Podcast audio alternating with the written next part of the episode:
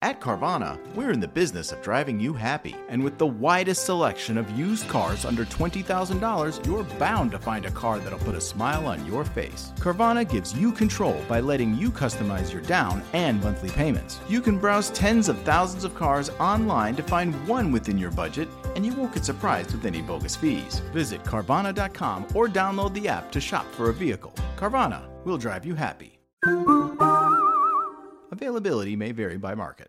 Allora, eh, io intanto sono, sembra banale dirlo, ma sono molto contento di essere qui anche perché io mi occupo di storia medievale, mi sono occupato molto di storia medievale piemontese e l'abbazia di Caramagna è un posto di cui ho sentito parlare fin da quando ero studente all'università.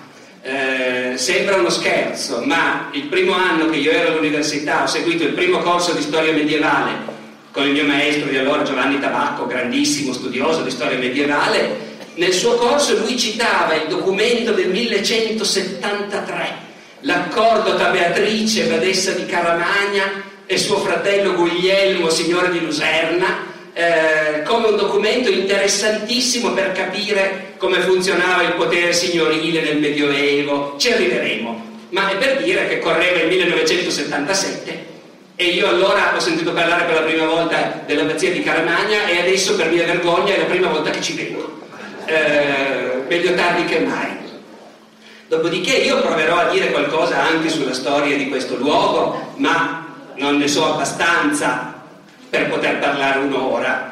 Del resto tutti appena sono arrivato mi hanno detto qui ci sarebbe tanto da studiare, cerchiamo di far venire qualcuno, è vero, ci sarebbe tanto da studiare. Io vi parlerò un po' in generale di che cos'è stato il monachesimo, in modo da dare qualche strumento in più per capire cosa voleva dire l'abbazia di Caramagna quando è stata fondata e anche in seguito.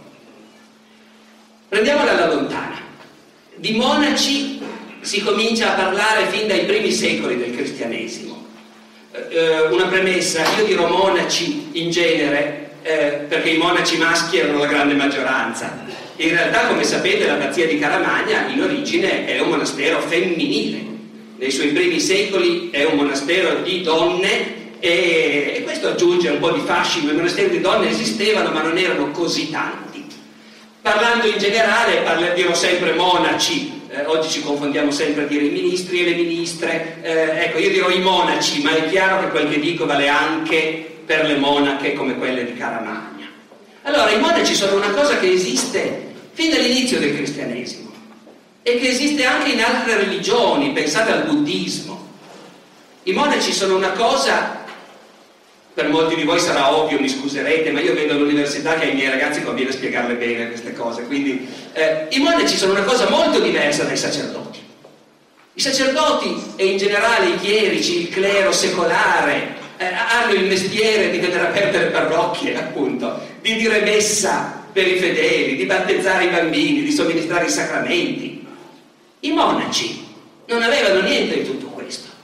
Monaci voleva dire persone che volevano anzi staccarsi dal mondo, stare il più lontano possibile, non confondersi con il mondo e con le sue tentazioni.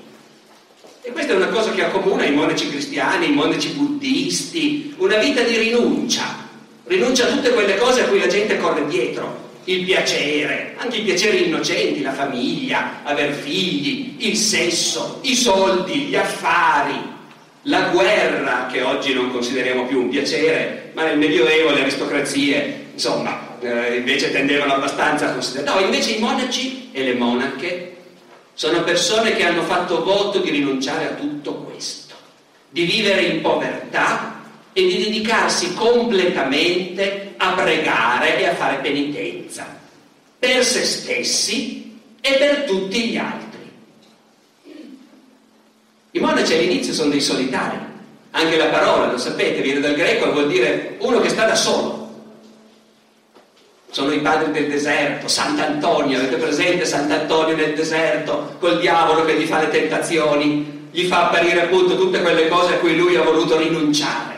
I monaci all'inizio sono degli eremiti, se ne vanno via lontano, il movimento nasce, non nasce qua in Occidente, eh? nasce in Oriente, il cristianesimo per molto tempo, al tempo dell'impero romano, era molto più forte in Oriente. prima che si vedessero dei cristiani qui da noi, eh, in, in Siria o in Egitto c'erano già città a maggioranza cristiana. Lì c'è il deserto e i primi monaci scappano dalle città, scappano dalla gente per vivere da soli nel deserto. Poi però cosa succede? La storia del monachesimo è una storia di paradossi che si ripetono. Quelli che vogliono star via lontani dalla gente piacciono moltissimo e la gente comincia a correre per vederli e per essere loro discepoli e per stare con loro. E quindi in realtà questi che volevano vivere da soli e che continueranno fino alla fine, anche oggi si chiamano monaci e monache, però molto presto scoprono che vivere da soli è impossibile e che il modo migliore per fare la vita che loro vogliono fare è vivere in comunità. Molto presto monachesimo significa comunità un gruppo di uomini, o più raramente di donne, che hanno fatto gli stessi voti, hanno preso gli stessi impegni e vivono tutti insieme. E quindi a questo punto nasce anche naturalmente l'edificio dove loro vivono, che è il monastero.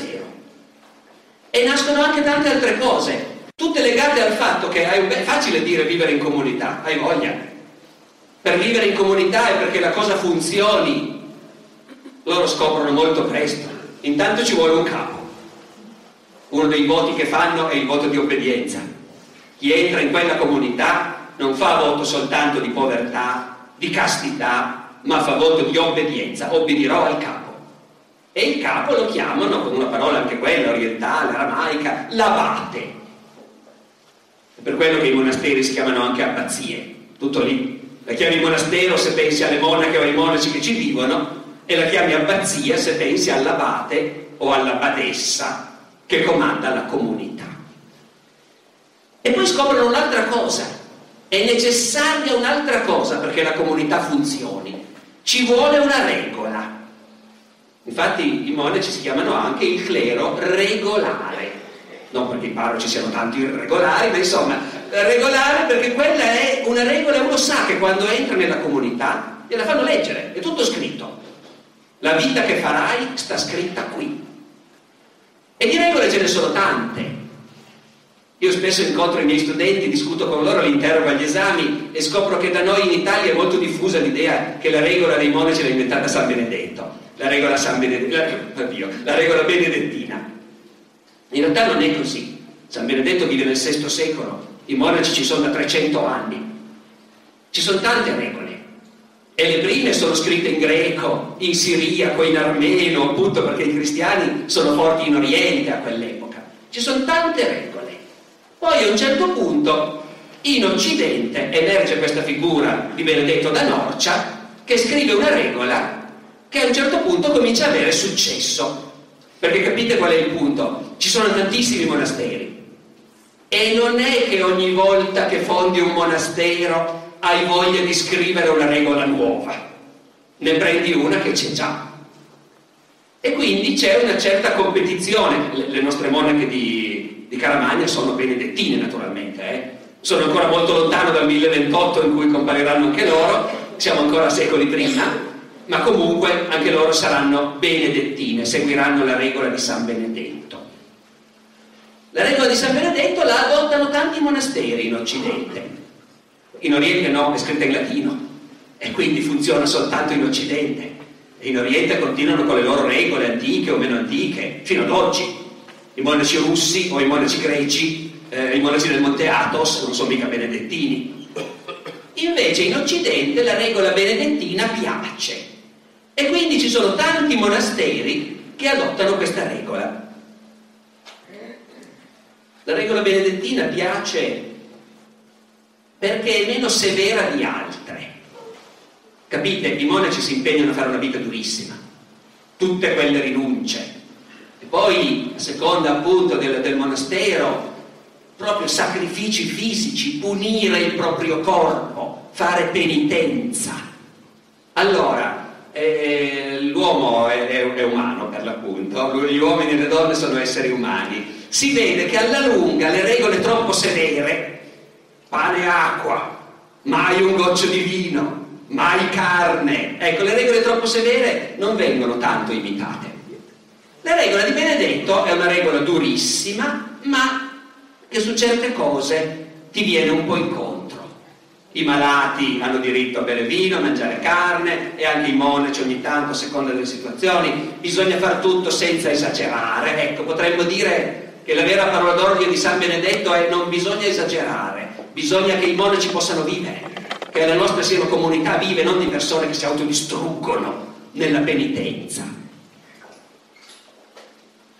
La regola di San Benedetto, lo sapete, è famosa in una forma abbreviata che tutti abbiamo sentito. Ora et lavora, prega e lavora. In realtà quando uno la va a leggere ci si accorge che ora et lavora è un bellissimo slogan, ma la realtà è un pochino diversa e questo è un primo punto su cui è importante secondo me che, che abbiamo le idee chiare, cioè cosa fanno veramente i monaci del Medioevo. Perché un'altra cosa che un po' tendiamo a immaginarci, e spesso lo troviamo anche scritto nei libri, eh, è che i monaci lavorano la campagna, magari insegnano ai contadini nuove tecniche, ecco, ce li immaginiamo un po' come così appunto, gente che sta fra il popolo e lo aiuta. Non è così. I monaci innanzitutto pregano. E pregare, se vi capita leggete o rileggete la regola di San Benedetto, è veramente impressionante. Pregare non vuol dire starsene ognuno in una celletta, non ci sono mica le cellette, vivono tutti insieme. Refettorio, dormitorio, sempre in comunità. E pregare vuol dire pregare tutti insieme. E pregare a tutte le ore del giorno.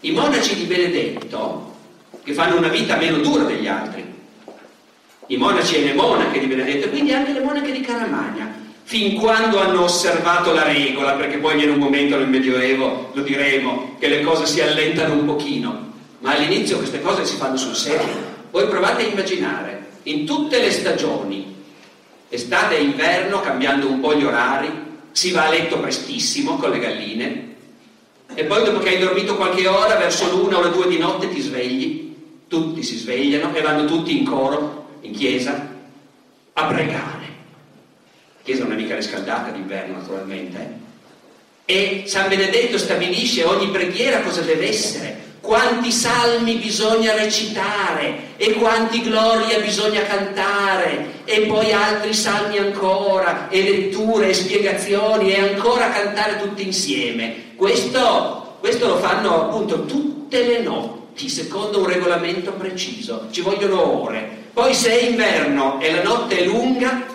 tornano a dormire un pochino per alzarsi all'alba.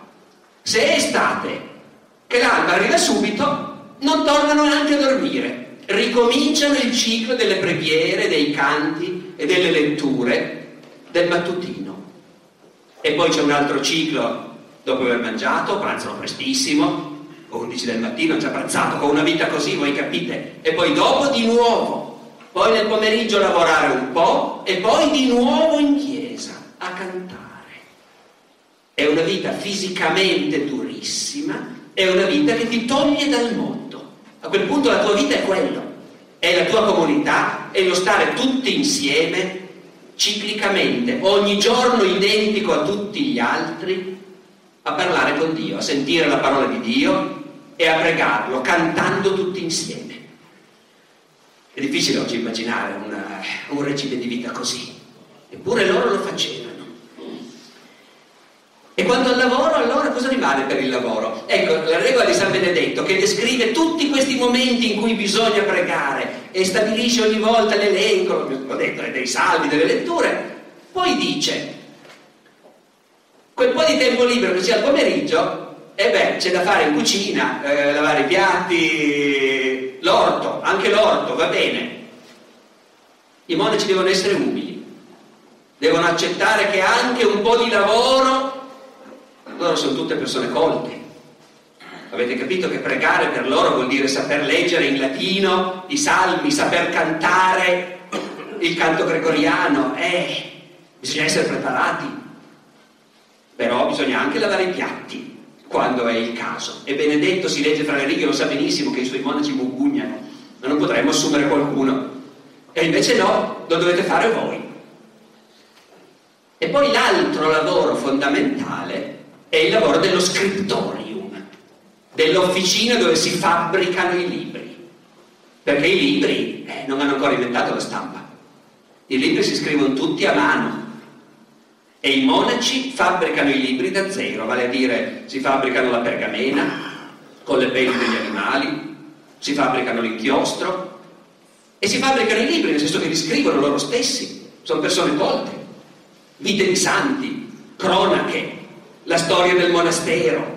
E se non c'è niente di nuovo, si copiano i libri antichi. E non soltanto i libri sacri, anche, sono uomini colti, ve l'ho detto, donne colte, anche Cicerone, anche gli scrittori latini.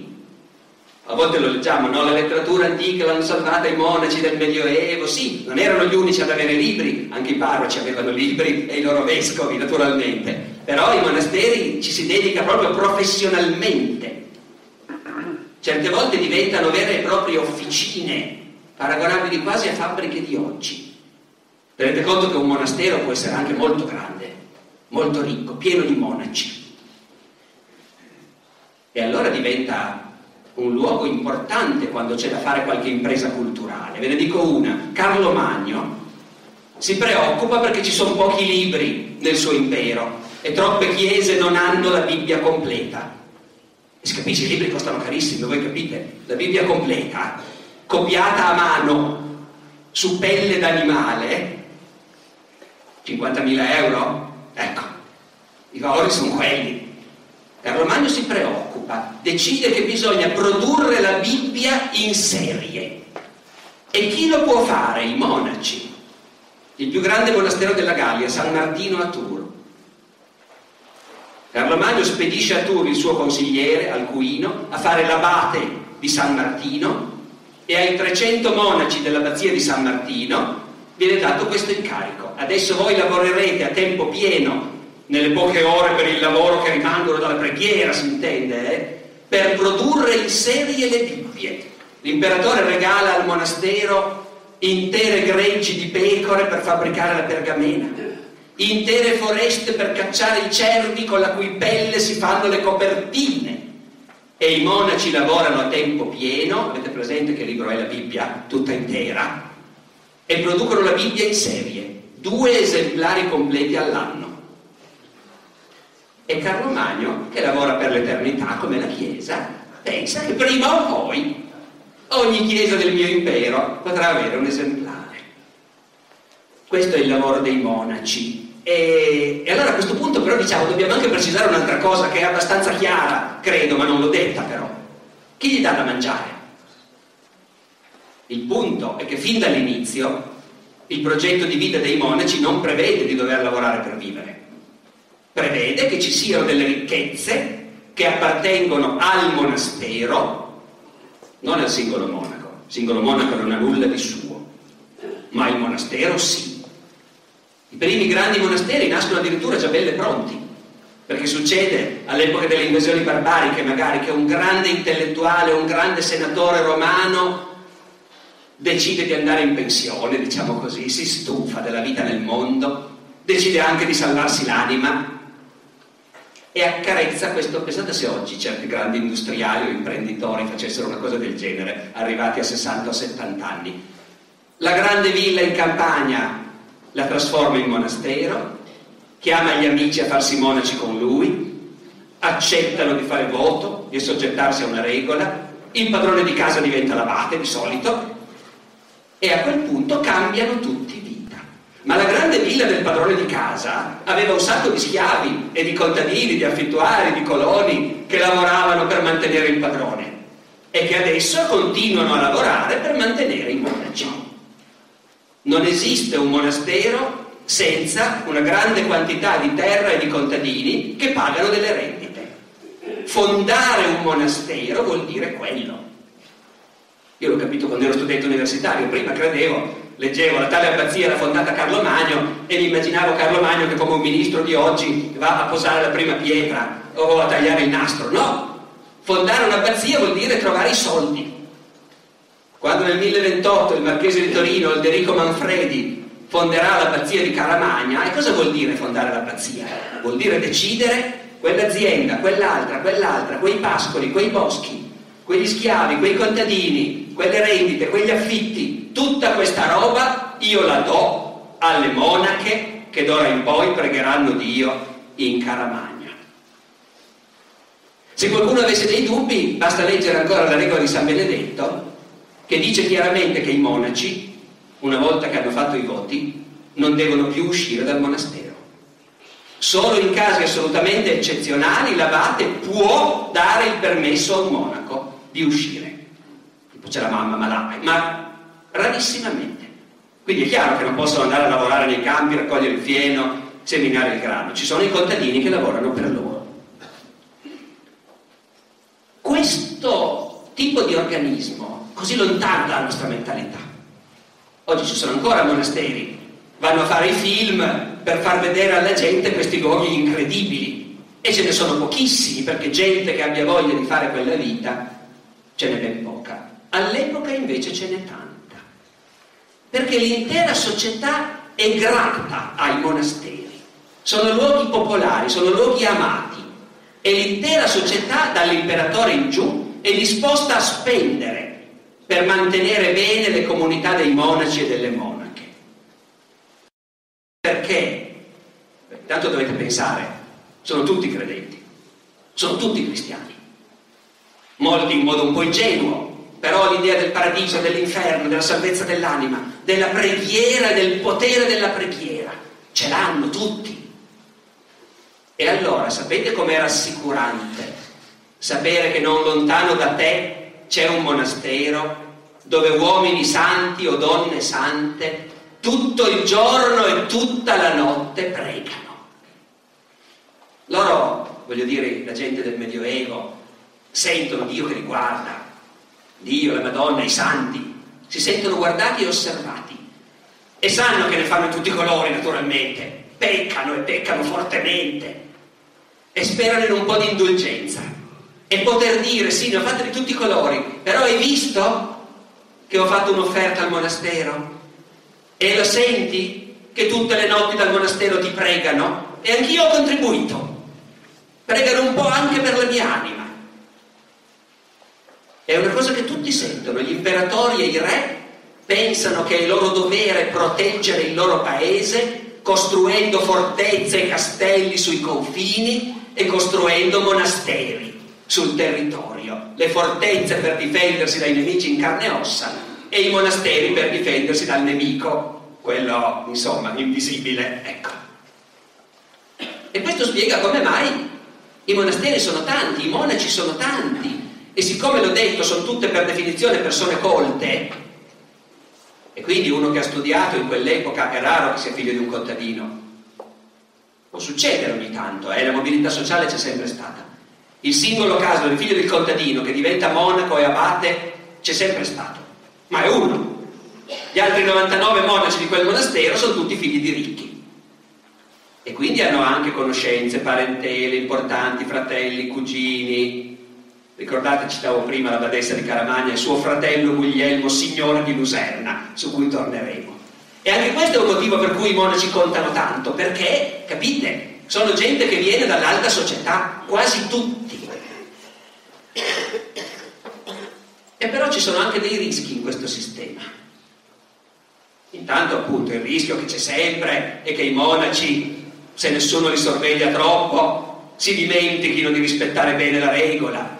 E l'Europa è grande e ogni monastero è indipendente, non ci sono mica organizzazioni e non c'è il Papa, il Papa a Roma è come dire, il vescovo più prestigioso del mondo cristiano d'Occidente, ma non è un capo amministrativo, non hanno un governo a Roma come c'è oggi in Vaticano con i file di ogni monastero, no, no, non ne sanno niente, ogni monastero vive per conto suo.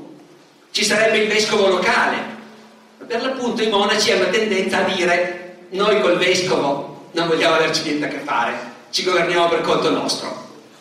Quindi c'è il rischio della corruzione, della degenerazione, dell'abbandono della regola, c'è il rischio che l'avidità venga fuori, perché a questo punto voi capite, un abate di un grande monastero è una potenza, governa un'azienda gigantesca. Nell'VIII secolo, all'epoca di Carlo Magno, il monastero di Saint-Germain-des-Prés a Parigi ha qualcosa come 15.000 contadini che lavorano per loro. La Fiat, capite? Allora, ci sono questi rischi e poi c'è il rischio che a forza di farsi proteggere dal potere, e poi il potere pretende delle cose. C'è il rischio che Carlo Magno, che come ogni imperatore fonda monasteri e dona terre, rendite ai grandi monasteri, però poi l'abate lo decide lui. E anche questo non sarebbe secondo la regola. Ma quando Carlo Magno ordina una cosa, come fai a opporti? Peggio. Certe volte Carlo Magno nomina abate di un grande monastero un suo collaboratore, un suo amico che vuole andare in pensione. E a quel punto non lo obbliga mica a farsi monaco. Perché non è un bel regalo obbligare qualcuno a farsi monaco se non ne ha voglia. E allora cominciano a comparire gli abati laici.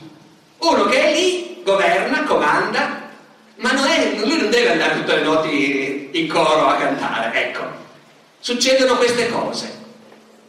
E allora a un certo momento fra i monaci, stiamo quasi arrivando alla fondazione di Caramagna, manca ancora un pochino, a un certo momento fra i monaci si comincia a protestare.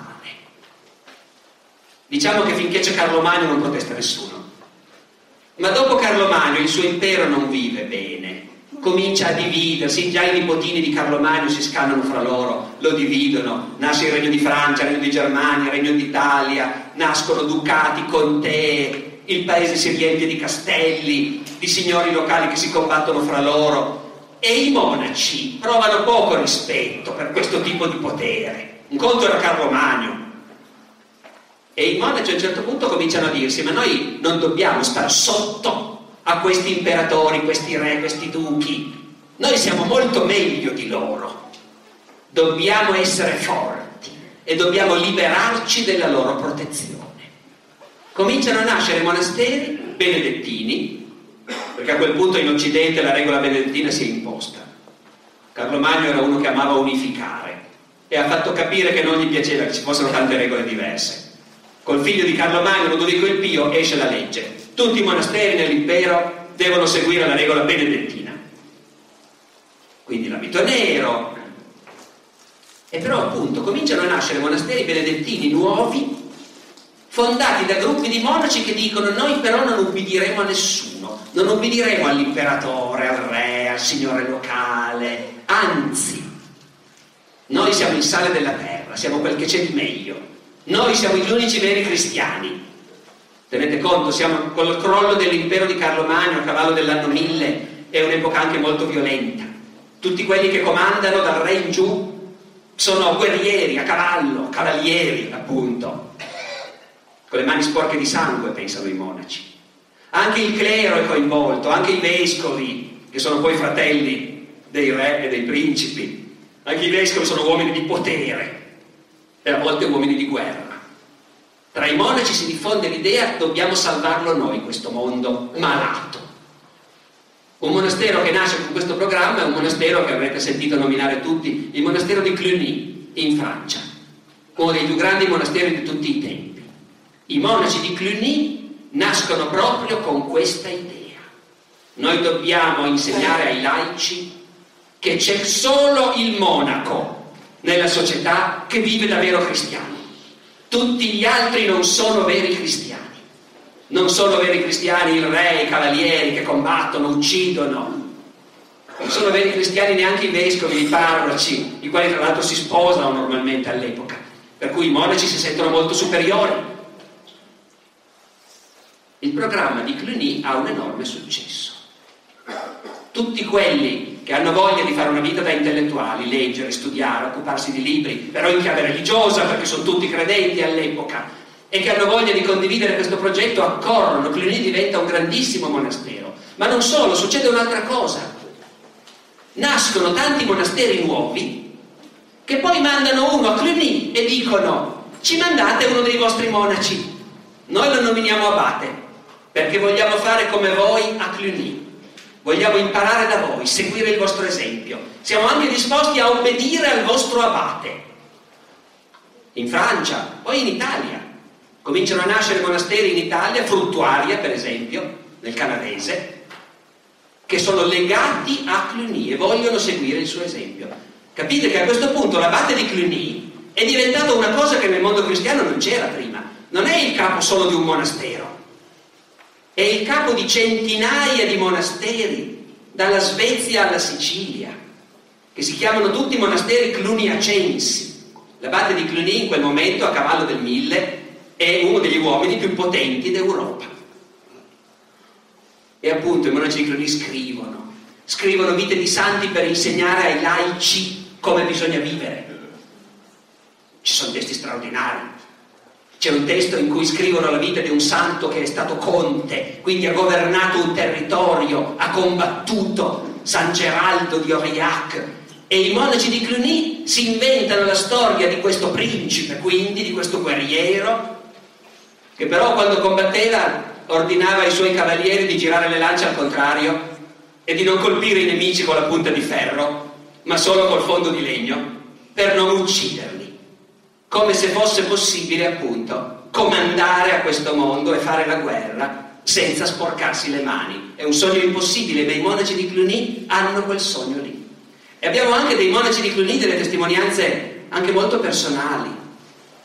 C'è quello che sogna spesso suo padre e i suoi fratelli, che sono rimasti nel secolo, sono rimasti a fare i cavalieri, a comandare, a combattere, e il monaco li sogna all'inferno, perché chiunque faccia quella vita, secondo i monaci, andrà all'inferno.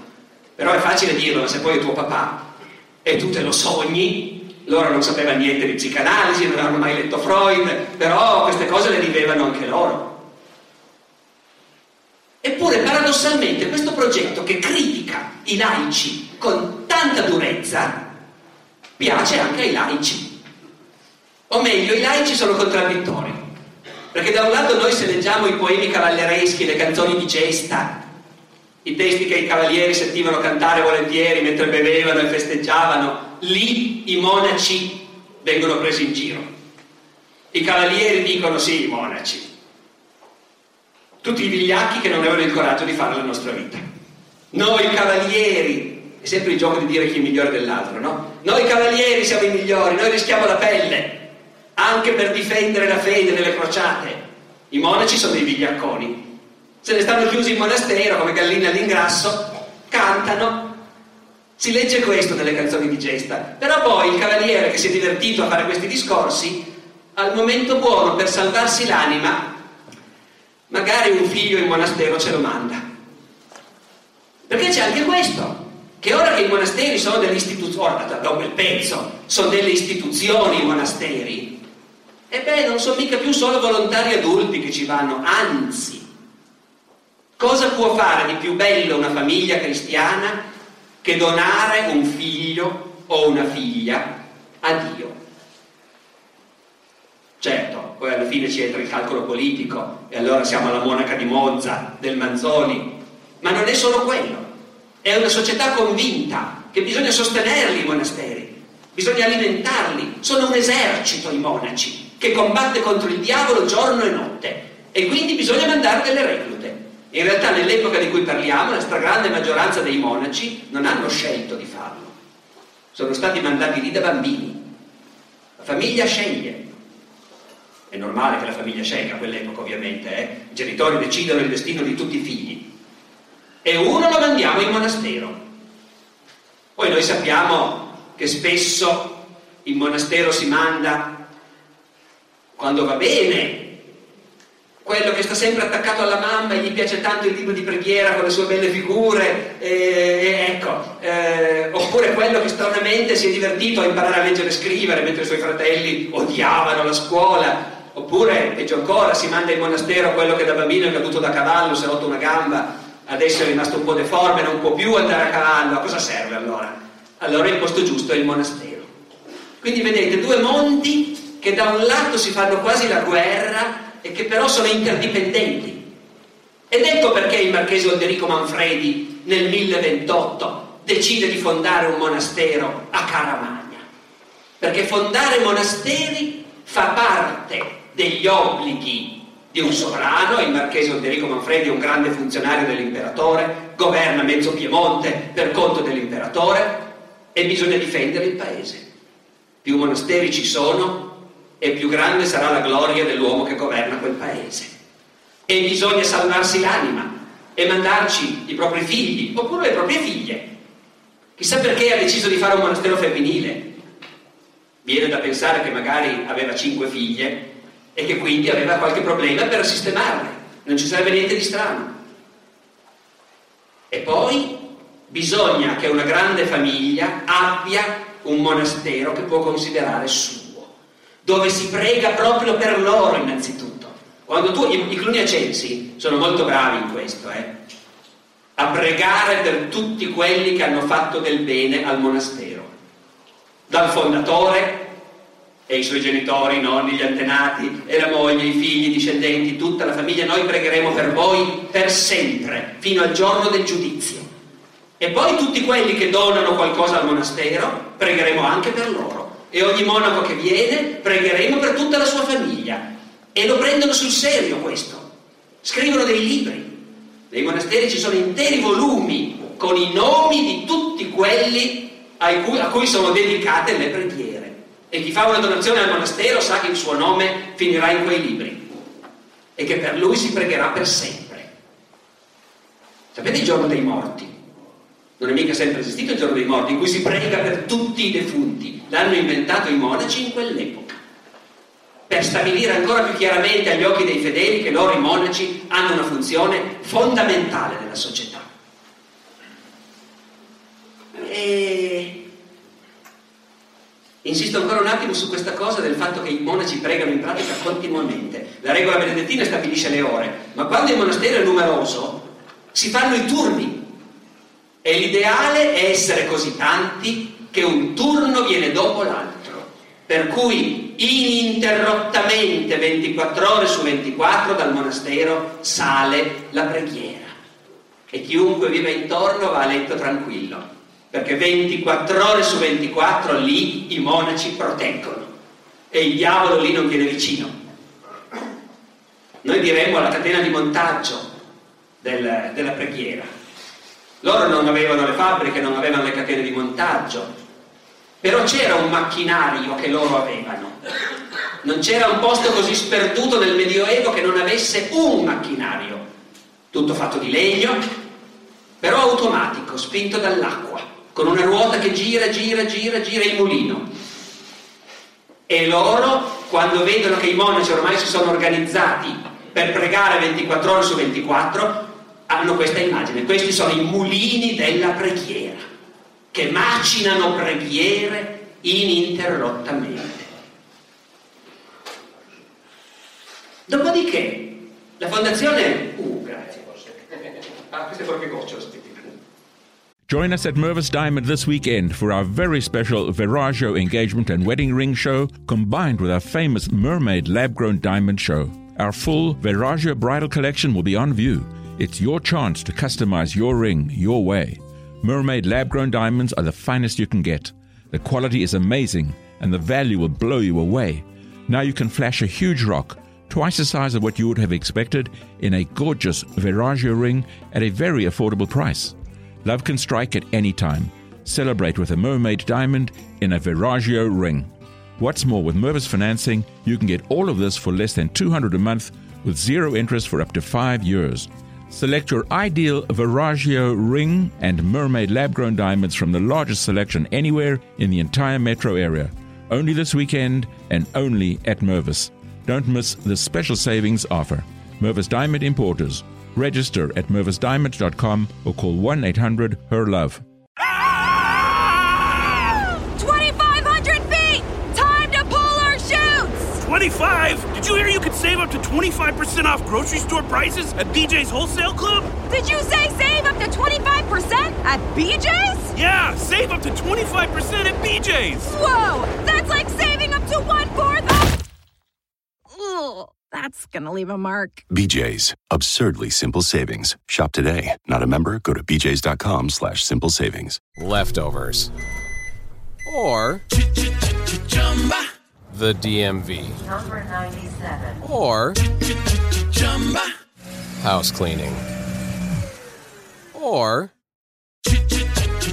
Chumba Casino always brings the fun. Play over a hundred different games online for free from anywhere. You could redeem some serious prizes.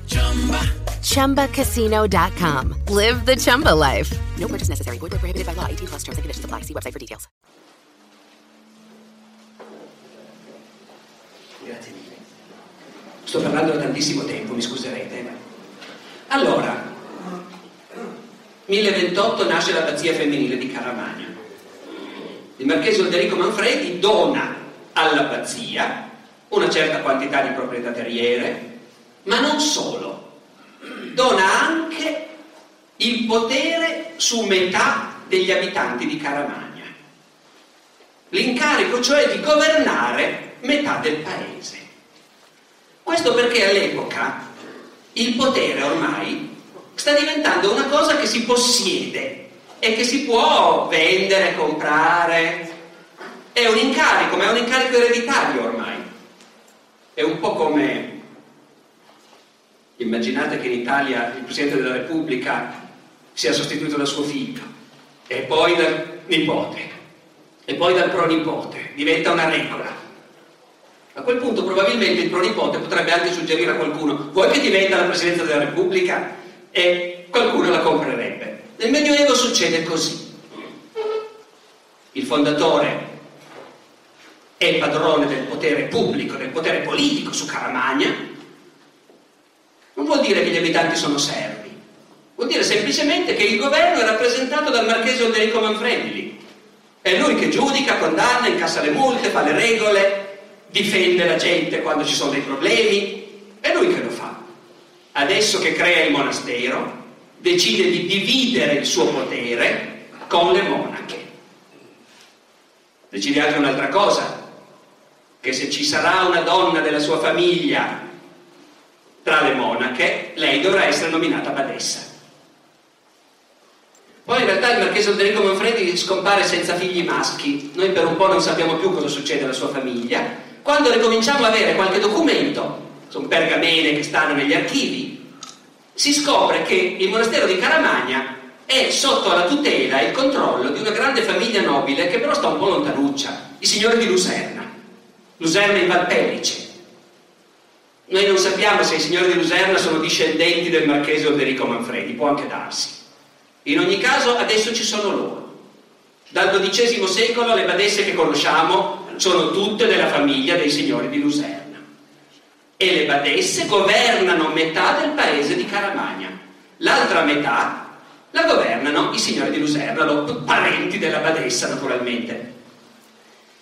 È per questo che nel 1977, quando io sono andato a sentire il corso di storia medievale del professor Tabacco a Palazzo Nuovo a Torino, ho sentito parlare di Caramagna e dell'abbazia di Caramagna. Perché cosa succedeva?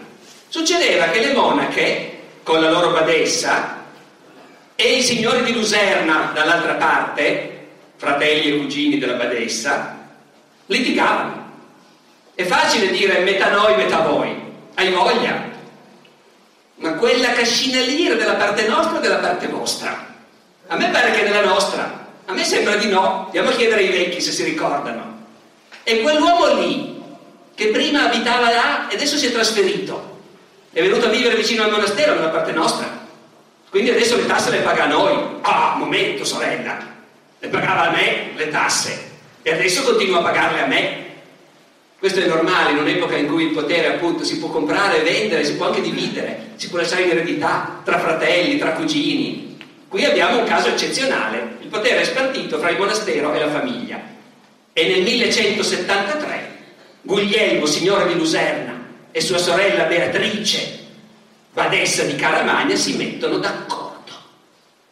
Sono quei momenti che per noi storici sono fondamentali perché finché non litigano e poi si mettono d'accordo noi non sappiamo niente di come funzionano le cose. Nei paesi dove non litigavano non abbiamo la minima idea. Caramagna e Sommariva, c'è dentro anche Sommariva, è un posto per gli storici fortunato. Hanno litigato e poi hanno fatto questa meravigliosa pergamena dove si sono divisi. E allora cosa dicono? Beh, dice, beh, guarda, le tasse le dividiamo proprio a metà. Non stiamo a dire lui paga a me e lui paga a te, no. Raccogliamo tutte le tasse e poi le dividiamo in due.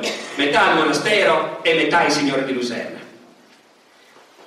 E poi, e poi però, le multe. I processi. Come si fa? Capite? L'idea sarebbe quel tizio ha lasciato andare la vacca nel campo del vicino e gli ha mangiato il grano, deve pagare una multa. A chi la paga? E vediamo se quel tizio sta dalla parte del monastero la paga il monastero la multa. Se sta dalla parte dei signori la paga i signori.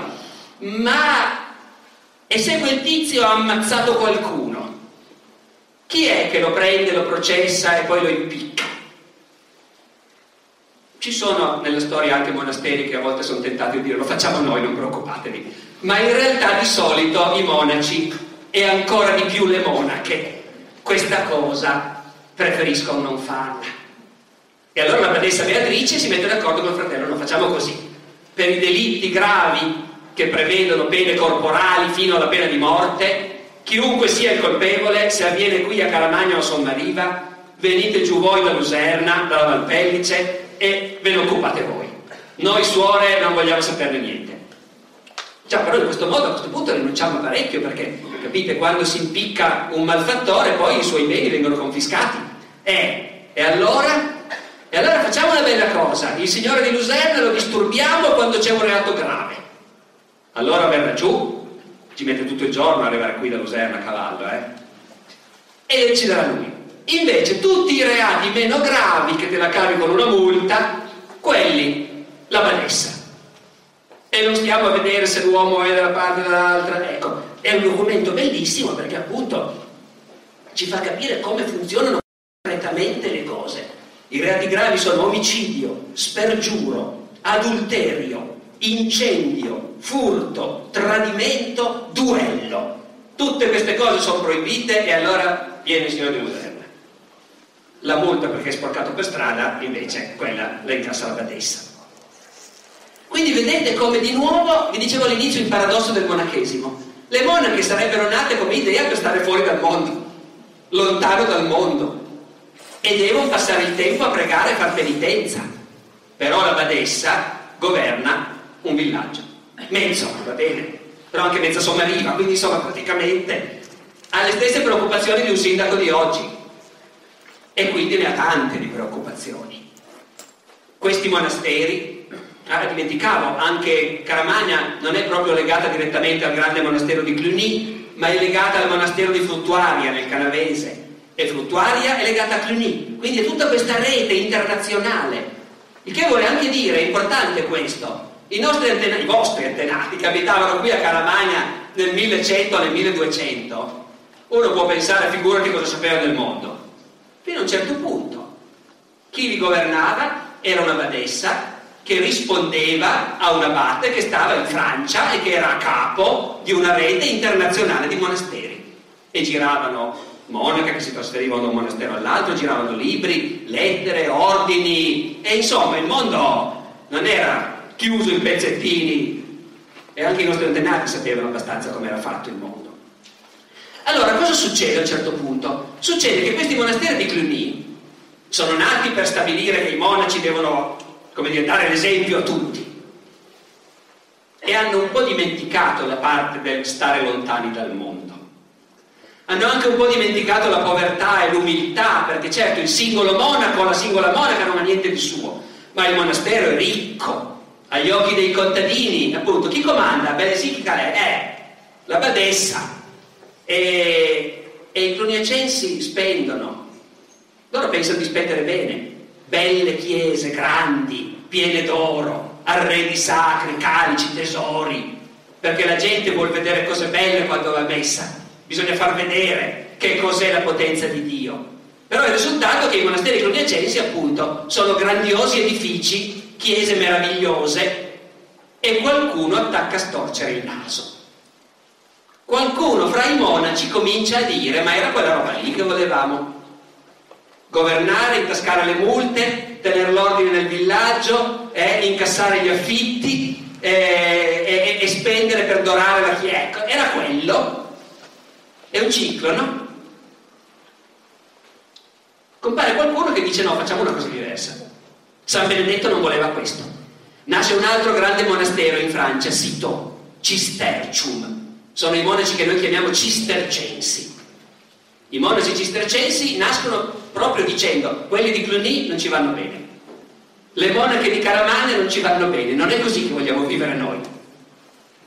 Allora fanno un po' di cose questi nuovi monaci. Beh, per prima cosa, marketing. Bisogna far vedere che siamo diversi dagli altri. Finora tutti i benedettini erano vestiti di nero, noi cistercensi ci vestiremo di bianco.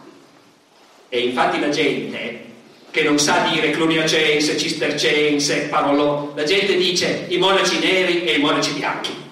E così si capiscono. E poi i cistercensi prendono sul serio l'idea, bisogna andare lontano dalla gente. Se no succede che poi ti trovi a governare un villaggio e non ci piace. I cistercensi criticano duramente quelli di Cluny, che appunto come la badessa di Caramagna sono in pratica signori di villaggi e contadini. I cistercensi dicono noi ce ne andiamo lontano, nel bosco. Dissodiamo, cioè chiamiamo operai per dissodare, alleviamo pecore, cioè assumiamo pastori, ben inteso, però lontano, non vogliamo essere signori, non vogliamo riscuotere tasse, non vogliamo avere soldi, le nostre chiese saranno spoglie, povere, vogliamo fare gli eremiti.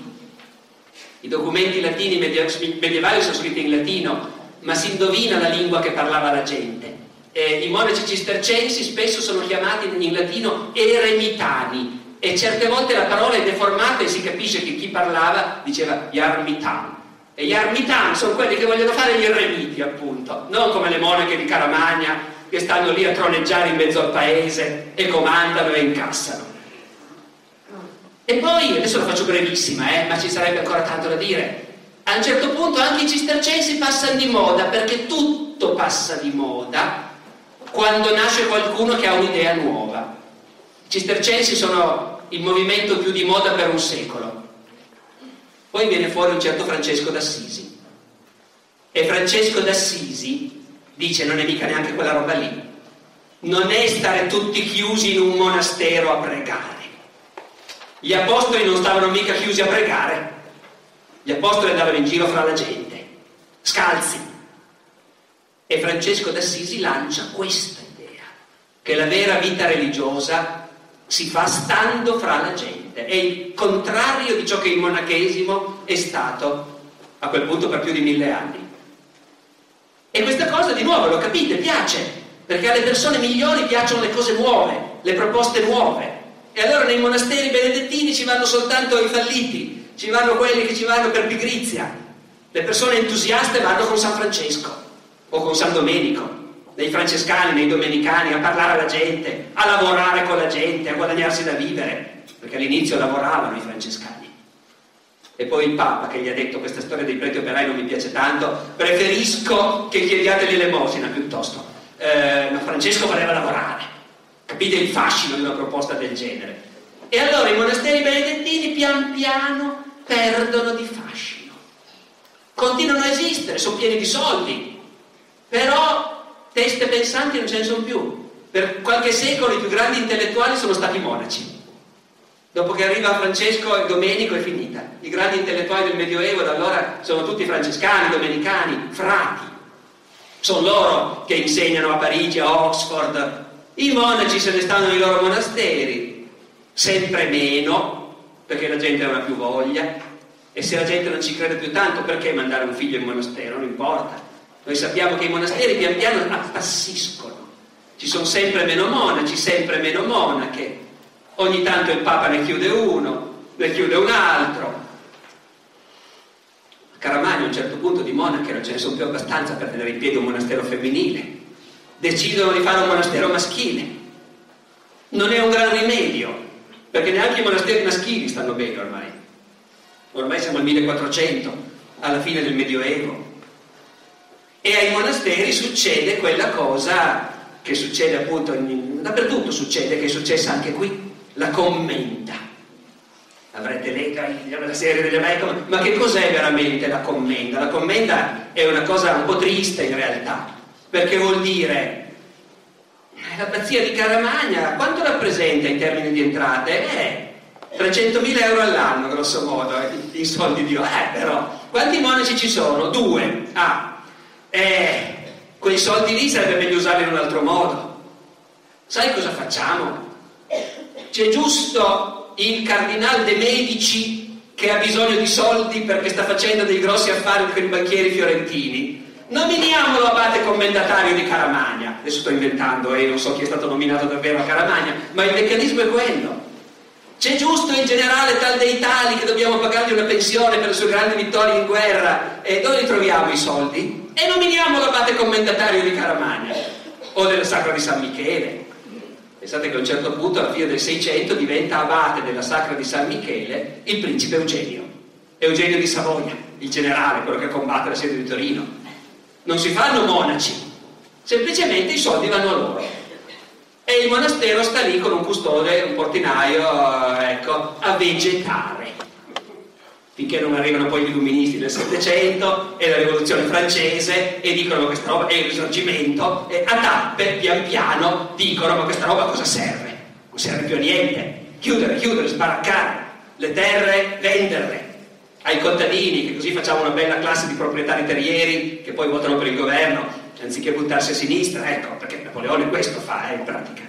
E così il monachesimo attraversa questa parabola. È vissuto fino ad oggi, è stato per alcuni secoli il cuore della vita dell'Occidente, un modello di vita che piaceva a tutti, che faceva discutere, ma che affascinava, che attirava i migliori e le migliori, e poi, e poi a un certo punto è passato di moda. È passato di moda, è appassito, è quasi morto. Poi non è morto del tutto e come tanti altri aspetti della vita cristiana e della vita della Chiesa, attraverso strade diverse, oggi è di nuovo una realtà, ma strade diverse. Oggi è più conosciuto Enzo Bianchi, priore di Bose, che non gli abati dei grandi monasteri antichi. Anche quello è un modo di rinnovare qualche cosa che appunto non è mai morto, ci è andato vicino. E Caramagna è stata parte integrante di questa storia. Grazie.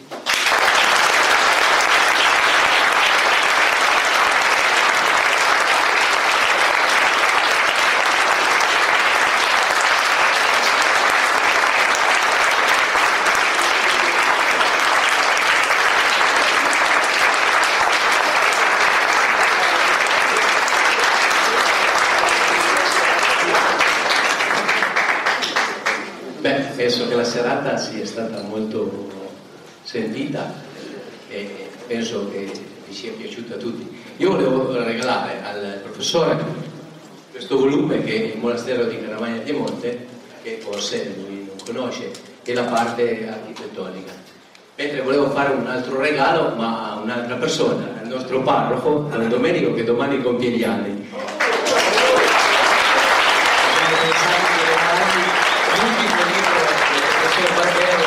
Costantino il vincitore, chi vuole assistere alla sua presentazione domani al Salone del Libro alle tre e mezza, eh, magari se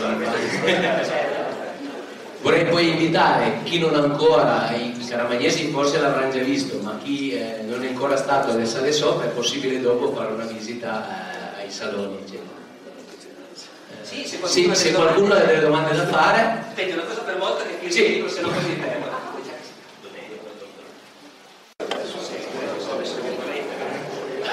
poi non so, eh, mi verrebbe da, da- da chiederle se il prossimo anno ci delizia ancora di una lezione, potremmo combinare, compatibilmente con i suoi impegni. Diciamo, questo è l'argomento che sembrava più logico trattare in questa sede, poi se troviamo un altro argomento che, che vi viene voglia di discutere, se, se- con piacere, perché insomma è, è- è- un onore essere qui. quindi. Ecco, cerco- questo è quello che io cerco di evitare, gli appuntamenti annuali fissi, perché sennò non vuoi più accettare niente di nuovo alla fine, però una volta magari, volentieri, dai. E, beh, quindi la domanda me l'ha già fatta lei, insomma, siamo a posto. C'è qualcuno che vuole fare una domanda al professore? Ah, la storia dei Templari? Cerco di farla in breve. eh. La storia dei Templari è una storia affascinante perché è legata al problema di come i cristiani, che hanno cominciato dicendo non bisogna uccidere, non bisogna mai fare la guerra, bisogna porgere l'altra guancia, e mille anni dopo si erano convinti che invece c'erano certe guerre che bisognava fare e che in quelle guerre era bellissimo uccidere, Eh, perché le crociate sono questo. Le crociate sono un'epoca in cui la società cristiana, attraverso tutta un'evoluzione che non vi racconto adesso, decide che ci sono certe guerre che sono sante, non solo giuste, eh? guardate la differenza, la guerra giusta uno la fa a malincuore per difendere la pace, No, no, guerre sante, in cui se muori sei un martire e vai dritto in paradiso, e se ammazzi il nemico sei equivalente a un martire e vai dritto in paradiso. Sembra incredibile, ma sono cose che vengono dette, scritte, San Bernardo di Clairvaux lo dice chiaramente. E lo dice proprio parlando dei Templari. Perché cosa succede? Succede che con la prima crociata i cristiani conquistano Gerusalemme, o liberano, come diceva Torquato Tasso, la Gerusalemme liberata, e, poi però bisogna difenderla questa città, perché i musulmani ci sono rimasti un po' male, che quest'orda di barbari infedeli venuti dall'Occidente, trucidando e distruggendo, hanno invaso le terre dell'Islam e conquistato città, una città santa, e santa anche per i musulmani, Gerusalemme. Allora, bisogna difenderla. E quindi dall'Europa continua a venire gente a Gerusalemme dopo la prima crociata a fare volontariato. Volontariato che può voler dire facciamo assistenza ai pellegrini, apriamo un ospedale, ma può anche voler dire diamo una mano al fronte quando c'è da combattere.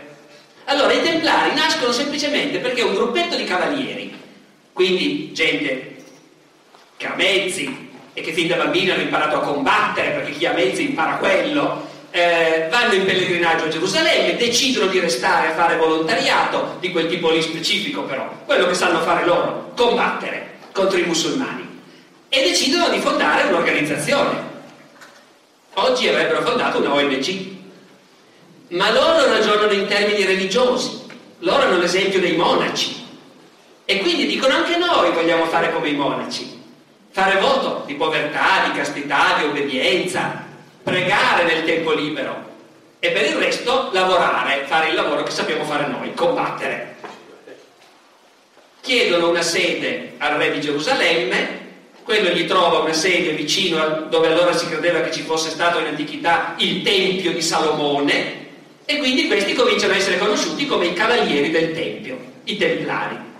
Poi si rivolgono alla Chiesa e dicono così e così, noi facciamo questo, vorremmo essere riconosciuti come parte della Chiesa, come un ordine religioso. E lì c'è l'ultimo momento in cui si vede che in Occidente, nell'Occidente cristiano, la coscienza ha avuto un momento di, di sussulto, no? Eh, avevano già accettato l'idea della guerra santa, però l'idea che dei monaci, che voi a questo punto avete ben chiaro che vita dovevano fare in teoria, che dei monaci invece passino la vita a cavallo in armatura ad ammazzare, qualcuno si chiede se veramente si può fare questa cosa. E quindi c'è un lungo momento di discussione.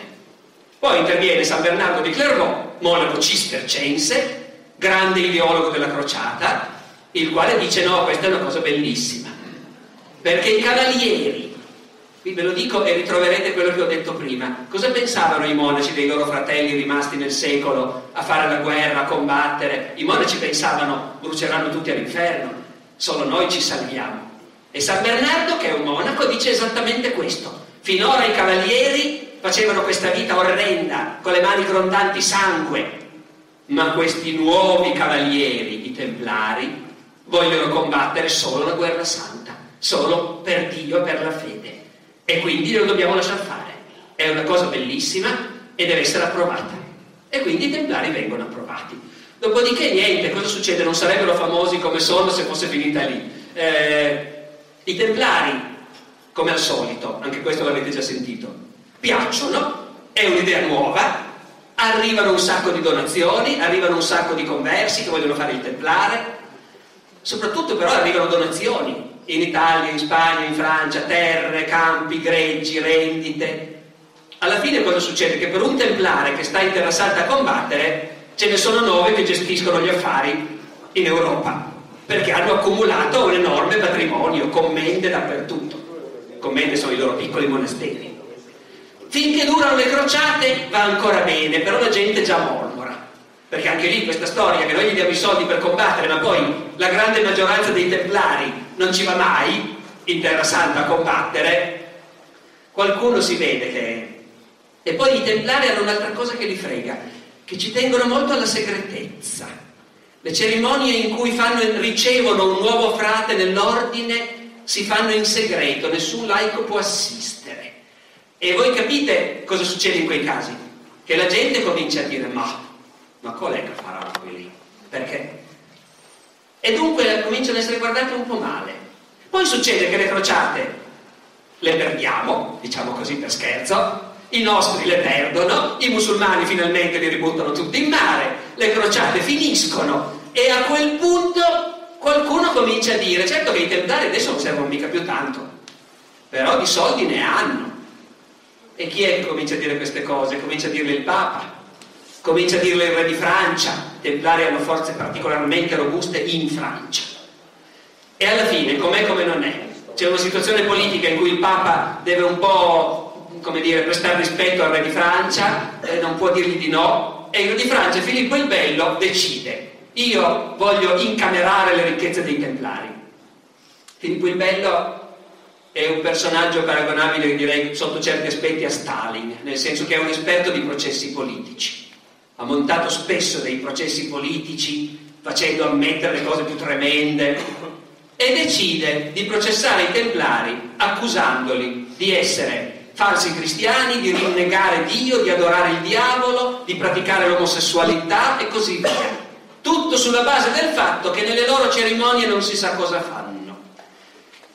E, e lì c'è un momento veramente spettacolare, impressionante, la potenza di un re medievale, ormai non è più il medioevo barbaro dei vecchi tempi, il medioevo è diventato una civiltà ricca, complessa, pensate che il re di Francia è in grado di mandare ordini sigillati ai suoi funzionari in tutta la Francia e far arrestare all'alba dello stesso giorno tutti i templari di Francia, senza che trapeli una cosa, senza che uno possa scappare e così via.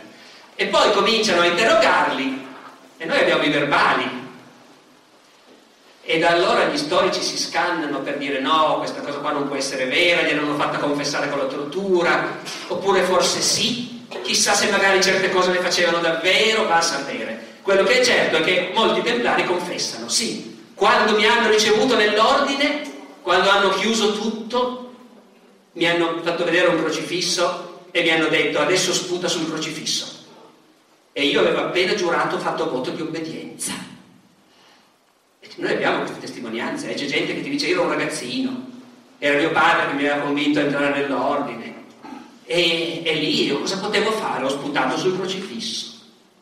E poi baci, non baci e altre cose. Ecco, non siamo sicuri ancora neanche adesso se qualcosa non succedeva davvero, perché qualcuno dice è un po' come la matricola in caserma, quando la nuova recluta gli fai fare delle cose pazzesche no? per far vedere che sono i vecchi che comandano, oppure qualcuno dice no, era un modo per provare il voto di obbedienza per l'appunto, chi lo sa. Certo, conoscendo Filippo il Bello, può anche darsi che fosse proprio tutto inventato, ma sicuri non siamo. Quello che è certo è che i templari vengono sciolti, aboliti. E, e per un bel po' non ci pensa più nessuno. E poi quando in epoca moderna nasce la massoneria, i massoni hanno voglia di dire noi non siamo mica una cosa nuova, no? Siamo antichissimi, noi abbiamo una sapienza segreta che ci è stata tramandata da... E dai templari, ecco, dai templari, quelli. Noi veniamo da loro. E da allora quella cosa non si è più fermata, fino a Dan Brown, eccetera. L'idea che i templari avevano dei segreti mirabolanti e non è mai andata più via, ma è, sono tutte frottole in realtà. With lucky landslots, you can get lucky just about anywhere. Dearly beloved, we are gathered here today to. Has anyone seen the bride and groom? Sorry, sorry, we're here. We were getting lucky in the limo and we lost track of time. No, Lucky Land Casino, with cash prizes that add up quicker than a guest registry. In that case, I pronounce you lucky. Play for free at LuckyLandSlots.com. Daily bonuses are waiting. No purchase necessary. Void where prohibited by law. 18 plus. Terms and conditions apply. See website for details. Leftovers or the DMV Number 97. or house cleaning or Chumba Casino always brings the fun. Play over a hundred different games online for free from anywhere. You could redeem some serious prizes. ChumbaCasino.com. Live the Chumba life. No purchase necessary. Void where prohibited by law. 18 plus terms and conditions apply. See website for details.